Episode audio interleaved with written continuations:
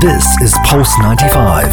You're listening to the Halftime Show podcast. Oh, he lifts the fire, and what a goal! This is the Halftime Show with Omar Al Duri on Pulse ninety-five. Nice strike! Oh, better than nice! Uh, let's get ready to rumble!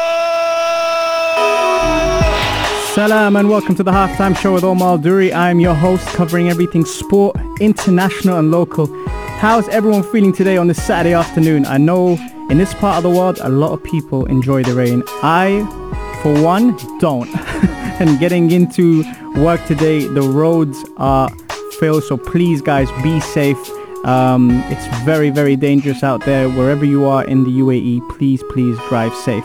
Now, my question for you today, who's the best coach in the world? Could be any sport. I'm going to go into football and dive into that and ask you if it's Pep Guardiola, if it's Jurgen Klopp, Jose Mourinho, Alex Ferguson or Arsene Wenger.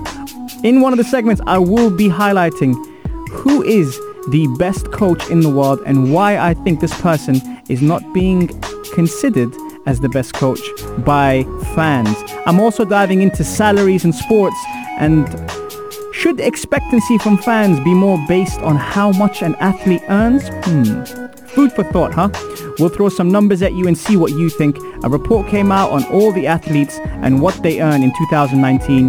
Who do you think are the top three athletes who get paid the most? Text us on four two one five, Etisalat or do, or slide into our D Ms on Instagram at Omar Al Duri or Pulse ninety-five Radio. All this and more on the only place to be at three, the Halftime Show on Pulse ninety-five. Pulse ninety-five. Oh, he loves the fire! This is the Halftime Show with Omar Al Duri on Pulse ninety-five. Nice strike! Oh, better than nice!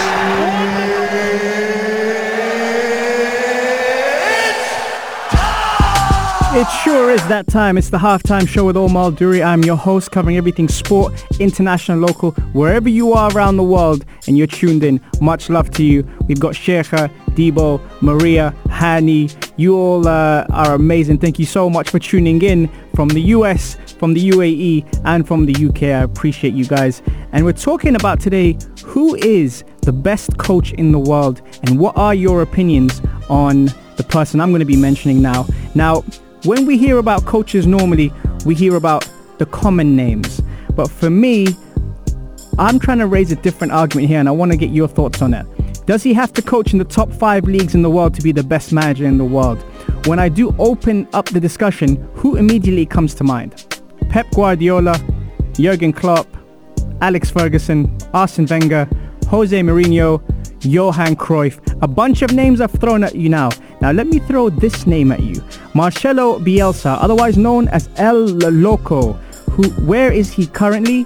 Leeds United. Where is that? In the Championship in England. And what does his peers say about him? Pep Guardiola says, my admiration for Marcelo Bielsa is huge because he makes the players much, much better. Still, I didn't meet one guy, a former player from him, who speaks no good of him. They are grateful about his influence on their careers in football. He helped me a lot with his advice. And whenever I speak with him, I always feel like he wants to help me. He is the best coach in the world. And that's coming from Pep Guardiola, right? So that's there. Johan Cruyff, bless his soul, says Marcelo Bielsa's Chile played the most attractive football in the World Cup two thousand ten. That tells you something else. And that's Johan Cruyff, seen by most as the educator in football. Diego Simeone of Atletico Madrid says, I have the influence of several coaches, Bielsa, Eriksson, Vasile. They have all left a mark. Bielsa taught me the most. Mauricio Pochettino, he's like my football father. We are a generation of coaches that were in his disciples. How he feels football, the passion he has of football, and I think we all take that from him. Now you're hearing these from some of the best coaches in the world. I'll tell you a funny story about uh, Mauricio Pochettino. When he was thirteen, Bielsa tried to sign him. And he actually went over to his house, his family's house, knocked on the door at two a.m. and actually asked his parents if he could go upstairs and have a look at Pochettino's legs. Yes, that's right, legs. And the reason why he said that was because he wanted to see if he was fit enough to represent him and run the Bielsa way. So that gives you another food for thought of what kind of man this is. Now, in a sport full of hidden agendas, Marcelo Bielsa appears to be a man of values and ethics in how he conducts himself as a coach, a mentor, and an educator. Now, when Pep says he's the best, it begs the question to reflect on what success is. Has Bielsa been at Barcelona, Real Madrid, or Bayern Munich? No. But has he done so much work behind the scenes to allow football to mechanically function in the coaching world? Now, when I think of coaches who, like an orchestra, played a tune which flowed in a way you couldn't ignore, him. There's certain people I think about, Arrigo Sacchi at Milan, Johan Cruyff from Barcelona, but I often get asked in conversation, who's your favourite? And my answer gets a hmm or a ah when I say Bielsa. Where is he? He's at Leeds United. Why is he at Leeds United?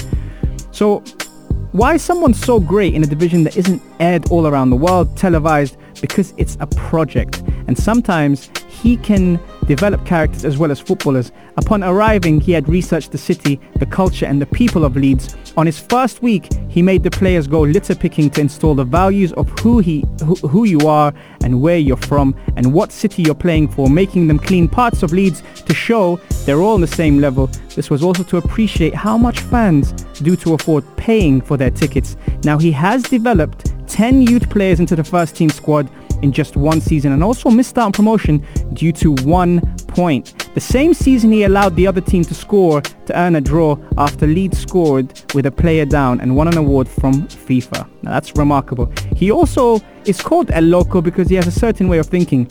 He believes there's eight ways to cross a football, eleven ways to shoot on goal, seventeen ways of defending, and thirty-six ways to pass the ball. And that tells you a lot about him. At the age of twenty-five, he started coaching university, um, which he scouted three thousand players before selecting his squad of twenty.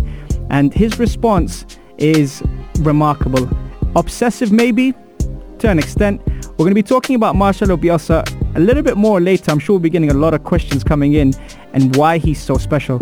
Um, we've got the Adhan coming up, and as soon as that kicks off, then I will be back with a lot more today on the only place to be at three, the Halftime Show. And shout out to everyone who's tuned in, uh, Mikey, Corey, um, Fit Me, you know, you name it. Thank you so much for tuning in. And of course, Nuruddin. You're, You're listening, listening to Pulse ninety-five. Pulse ninety-five. Oh, he loves the fire. This is the Halftime Show with Omar Al Duri on Pulse ninety-five. Nice strike! Oh, better than nice! Uh, Let's get ready to rumble! Salam and welcome back to the Halftime Show. Now, guys, if you are in the U A E, please drive safe. Uh, the roads are really, really dangerous at the moment. People ask me, how did I get into the studio? Only God knows, alhamdulillah. But yeah, we're here now and we are kicking. We have a great show. If you're missing out, uh, if you missed out on segment one, we spoke a little bit about Marcelo Bielsa. In my opinion, the best coach in the world. But who do you think is the best coach in the world? Text us on four two one five, Etisalat or do, or slide into the D Ms on Instagram at Omar Al Duri or Pulse ninety-five Radio and let me know who is the best coach in the world. Now, if you're just tuning in and want to catch up on any of our shows, don't worry, guys. You can find us on Apple Podcast and SoundCloud. Just type in the Halftime Show with Omar Al Duri and we are there. We have some fantastic guests covering some great topics such as mental health, uh, strength and conditioning, uh, what nutrition is good for the gut, and also a bunch of fantastic superstar guests. Now, with social media and the modern game, sports reveals a lot of information when it comes to profiles, the way they live their lives and how much they earn. But the question to the listeners is, when you hear how much your favorite athlete in any sport earns, does that change the level of expectation as a fan on the athlete, or do you believe it has nothing to do with it? Now, when you do think of top earners in sport, it's very interesting that a lot of people kind of say the same names. You know, your Messis, your Ronaldos, your Neymars. But it's not just football. I'm just surprised that with football, most of the people in football earn the most. And does that then set the bar high for expectation as a fan? Ironically, the top three athletes in the world, according to Forbes, earn the most money, come from the same sport, and that is football. Lionel Messi, um, Cristiano Ronaldo, and then Neymar, surprisingly. And they get paid, well, Messi gets paid one hundred twenty-seven million dollars compared to Cristiano Ronaldo's one hundred nine million dollars, which is eh, just a little bit more. Um, Neymar, one hundred five million dollars. Uh, and with their salary and their winnings, what are they getting? So Messi's ninety-two million dollars, Cristiano Ronaldo's sixty-five, and surprisingly, Neymar earns more in salary winnings than Cristiano Ronaldo at seventy-five million dollars. Now, with football, we know that's not just it. There's also a part where it's called endorsements, and that comes massively on image rights and obviously what the player stands for. Cristiano Ronaldo earns the most in endorsements out of the three with forty-four million, followed by Lionel Messi, thirty-five, and then Neymar. But now we're talking about the top three. Let's dive into, let's say, the top ten. Any guesses, four to ten, who that could be and from which sport? Well, let me tell you, Canelo Alvarez is in at four. Roger Federer uh, in tennis is in at five. Russell Wilson in American football is in at six. Aaron Rodgers, also from American football, is in at seven. LeBron James is only eighth. Now, when I say he's only eighth, don't worry, guys, he's still being looked after. He gets paid eighty-nine million dollars, thirty-six million dollars in salary winnings, um, fifty-three million dollars in endorsements, which is more than the top three. Uh, and that's not bad, but beneath him is Steph Curry uh, with seventy-nine million dollars and Kevin Durant at number ten. So it's funny that when you think about auto racing, like someone like Lewis Hamilton, he's not, he's on at thirteenth. Tiger Woods is in at eleventh. Anthony Joshua's in at thirteenth. Uh, Novak Djokovic in at seventeen. And James Harden in at twenty. What do you think about that? Any surprises there with who's earning the most? And does it change the expectation level of how good they should be at the top of their game if they're being, you know, paid that much? Often we always hear, for example, in football, Mesut Ozil gets paid three hundred fifty thousand pounds a week, but he's not worth it. He doesn't run down enough. When I told you these list of players and the earnings, does that change your opinion? No surprise on the top three. Actually, maybe Neymar.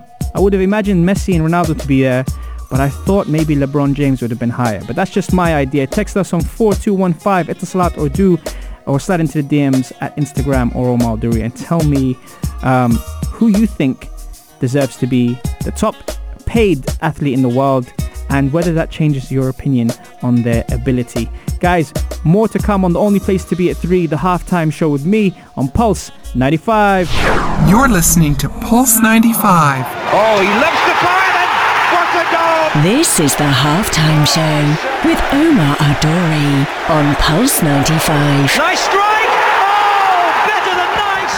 Uh, let's get ready to rumble! Salam and welcome back to the Halftime Show. And if you're just tuning in and wondering what we were talking about today, we had a few really, really good questions posed. The first question, who is the best coach in the world from any sport you can think of? Text us on four two one five, Etisalat or do. And the second question was, when you think of the most, let's say the highest paid athletes in the world, who do you think of? And does that change the expectancy level as a fan of those people? And speaking about fans, the U A E um, Arabian Gulf Cup was happening and Shabab Al-Ahli was spot on in the Arabian Gulf Cup as the, uh, Al-Jazeera defeated on penalties in semi-final. Um, Al-Jazeera lost on penalties to Shabab Al-Ahli in the Arabian Gulf Cup semi-final following a two two draw at the Mohammed bin Zayed Stadium in the U A E capital on Friday. But for me, you know, when it comes down to uh, the U A E and the involvement, we've spoken to the C E O uh, often on the show. There's a lot going on behind the scenes of evolution and development and trying to really raise the U A E game. Uh, the rain obviously had kicked off, uh, I'd say lightly yesterday, but it got worse as we got through the night. And um, Mohamed Marzougi gave the visitors a deserved lead on the half-hour mark, but Jazeera came roaring back in the second half and levelled through a tremendous finish from the in-form Omar Abdulrahman. And with Omar Abdulrahman comes, you know, not just a footballer, but a character and a personality that is very well known. It's a household name in the U A E. Um, and that's something that, you know, with pressure, it's very impressive when he rises to the top of his game. You know, the home side took the lead when Yusuf Jabir put the ball in his own net, but the advantage was short-lived as Kartabia, as I can say that right, made no mistake from the penalty spot within ten minutes of normal time to go. Um, interesting when it comes to the Middle East, how they adapt to conditions, and the rain might be common in Europe but not over here.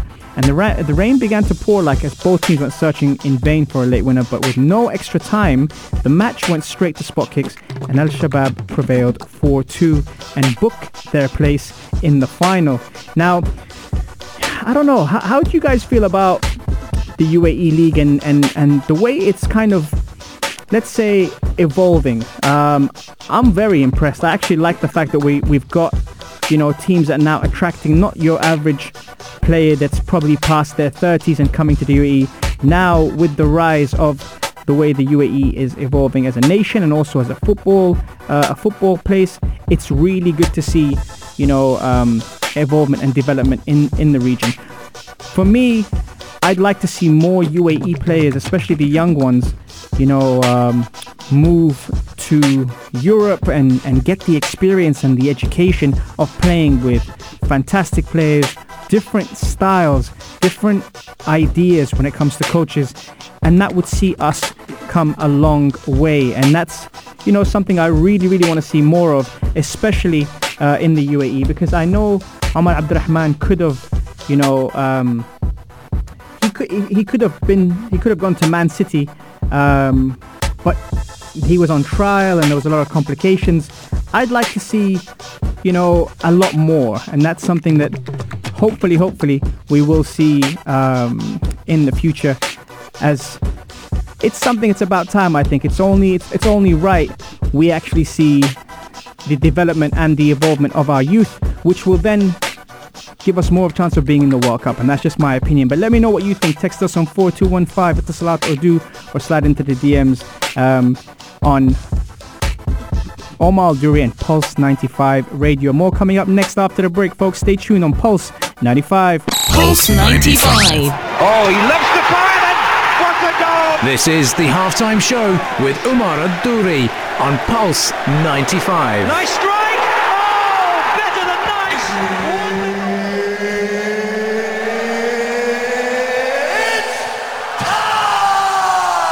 It's time! It sure is that time. It's the Halftime Show with Omar Al Duri. I'm your host, covering everything sport, international and local. What a day! What a day it's been. I'm um, getting a few messages uh, on the Instagram and on the S M S. Um, shout out to Maria, happy anniversary. Shout out to uh, L E I L A C C, Lyle, I think it is.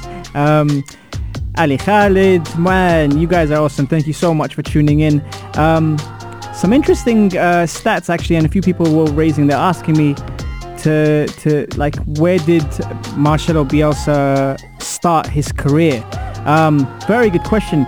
Uh, at the age of twenty-five, he started coaching a university team, and uh, upon which, like, he started scouting like three thousand players before selecting his squad of twenty, um, which is phenomenal. He was successful with Newell Boys Club um, and Argentina and Chile, and despite winning gold with Argentina and reaching Uh, the Europa and Copa finals with Atletico, um, Europe began to take note of his philosophy and his style and his identity as a coach. Um, he's had his controversial moments as well. In Lazio, he was there for two days, um, which is very surreal, very strange. Something must have happened behind the scenes. Um, and in Lille, he only lasted thirteen games, and there was some controversy, uh, as they called it, Spygate, in the British media, which came out when there were allegations that Bielsa had sent someone to spy on their opponent's Derby before their match. Um, and that then, at that time, Frank Lampard was, was manager of Derby. Uh, and his response to the allegations was uh, was quite incredible. He held a press conference where he broke down his opposition tactically in front of the whole world ahead of their match, claiming this is what wins you games, not spying. He didn't deny he wasn't spying. He just said that I'm going to hold a whole press conference and exactly break down the ins and outs of our opponents uh, the weekend before the game, which was, again, what a what a guy. Um, He said he's been studying opposition since nineteen ninety-seven, when he requested the software to save and record clips of opposition. And this kind of revolutionized the way opposition analysis would be broken down for team meetings, tactical sessions and seminars. Um, some, like I said, may call it obsessive academic uh, approach. I think it's genius. Uh, he broke down every formation and every approach by every team in the championship, which won him the job to get the Leeds, uh, you know, spot uh, as manager of Leeds. And again, I, always, I I go back to saying, with all due respect to Leeds, they don't often televise, you know, Leeds all around the world. You know, sometimes we don't even catch cup games for our favourite teams, let alone a team in the championship um, in England. So for him to pick this, there's truly unique. Um, and just the small things he does, you know, he was approached by kids with a sticker book to sign.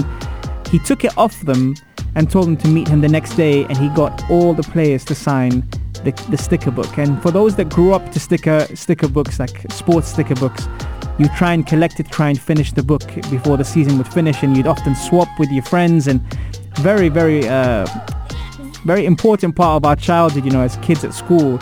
Um, I think he'll be appreciated for what he's done in football, probably after he retires from the game, uh, from fans, but from coaches. Everyone knows he's a huge part of the educational system, and uh, and that's basically my intake on, on why I believe, in my opinion, Uh, he is the best coach in the world. And if you have people like Pep Guardiola, Simeone, Pochettino, uh, you know, waxing lyrical about this man, then he has a reason to do that.